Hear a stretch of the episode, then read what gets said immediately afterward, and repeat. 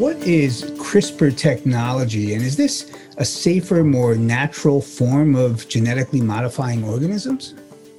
CRISPR is the poster child for the biotech industry for gene editing. A Nobel Prize was given to the two developers of it. Um, it has been touted as safe and predictable. It is not.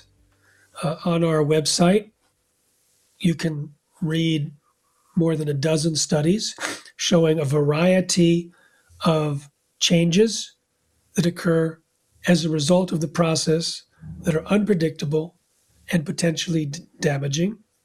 Changes that can be inherited, both genome changes as well as epigenetic changes, up to at least 10 generations. They found that when they used, so I can go through those problems, how they can add. Let me do it this way with gene editing, you have two main made major components. You have a scissors and you have a guide. The guide looks for a particular um, sequence in the DNA and then tells the scissor cut here. Now, if you're looking for a short sequence in the DNA, that sequence can repeat dozens of times, maybe hundreds of times. So it may cut in non target locations. It also may cause, it may tell the scissors to cut if it's similar enough. So it doesn't have to be an exact match. So you can have cutting all over the place.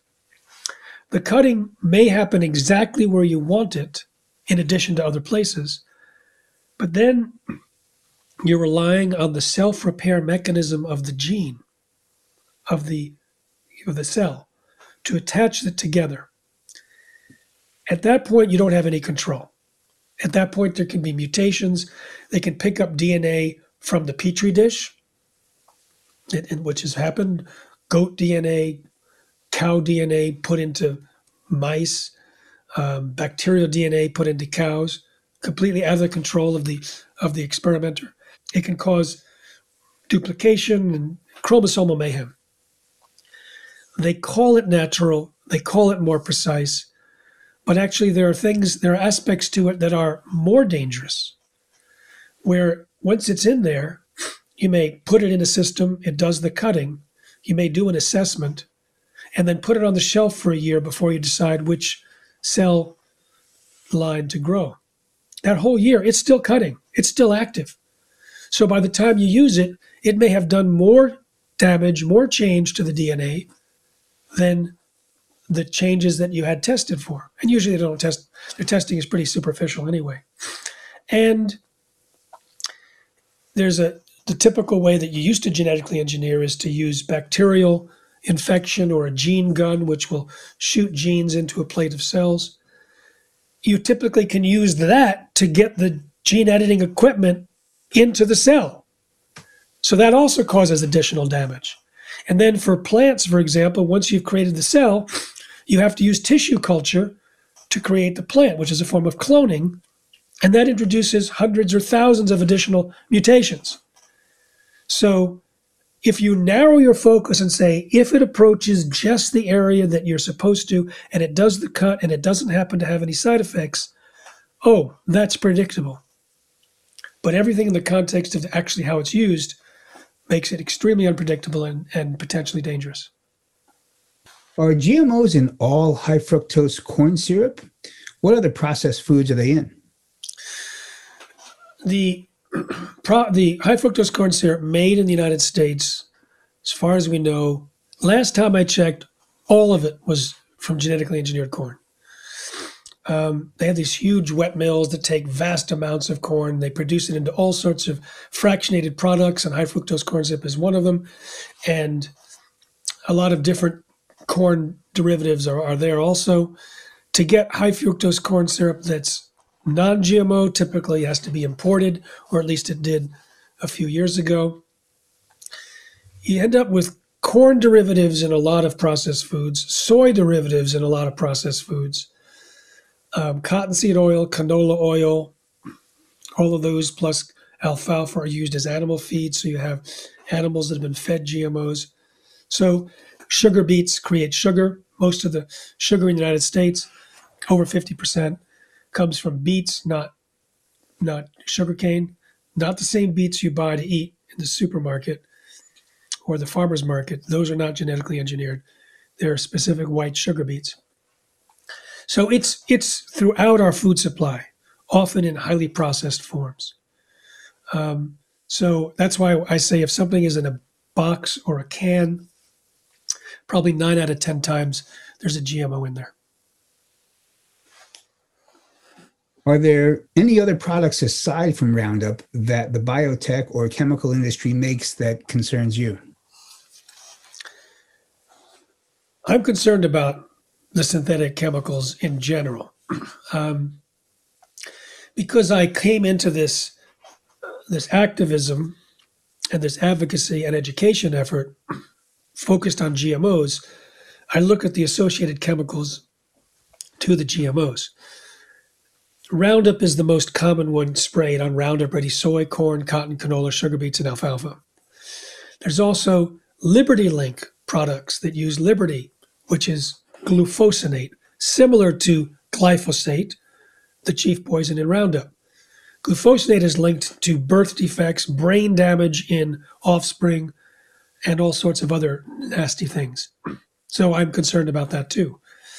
So I say, rather than listing all of these atrazine and all these others, when you go when you go organic, within three days, your level of glyphosate can drop by 70%. Within a couple of weeks, many of the chemicals that are in your body, in your bloodstream, drop. So I would say eating organic is extremely important, especially for parents including prior to conception. So be organic for at least two weeks before conceiving and ideally longer. And then throughout pregnancy and lactation, particularly important because of the birth defect and the formation and all the ways that chemical impacts can be amplified at that level at that time.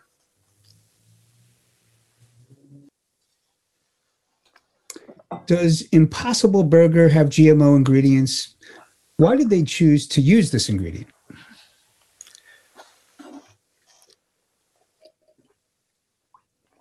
Friends don't let friends eat the Impossible Burger. Please share that on your social media. Impossible Burger not only uses genetically engineered soy for its protein, probably genetically engineered derived vitamins to fortify it. But the blood red dye or look to make it look like meat comes from genetically engineered yeast. They took a gene from the roots of soybeans, put it into the yeast to create a protein that was never part of the human food supply. It may be an allergen or a toxin or an anti-nutrient could be devastating. In the process of doing it, they did not purify that protein. They just scooped up what the yeast produced, which had 46 other non characterized proteins. So now you have all of these new proteins in this burger just to make it look red like blood. And we understand that many people get sick I've heard that. I haven't verified it myself. I haven't tasted one. but there is a group gathering information from people who had adverse reactions. I say don't bother testing your body, just avoid it. When you use yeast as a genetically engineered base, it can create things that you didn't plan for. Back in the 90s, they genetically engineered yeast and it increased a carcinogen by up to 200 times. and the authors said if you genetically engineer yeast, you have to be particularly careful. When L-tryptophan was produced from genetically engineered bacteria, the process created, we believe, the contaminants that caused about 100 people to die and about 5 to 10,000 to fall sick and be permanently disabled. So the technology is prone to side effects friends don't let friends eat the impossible burger.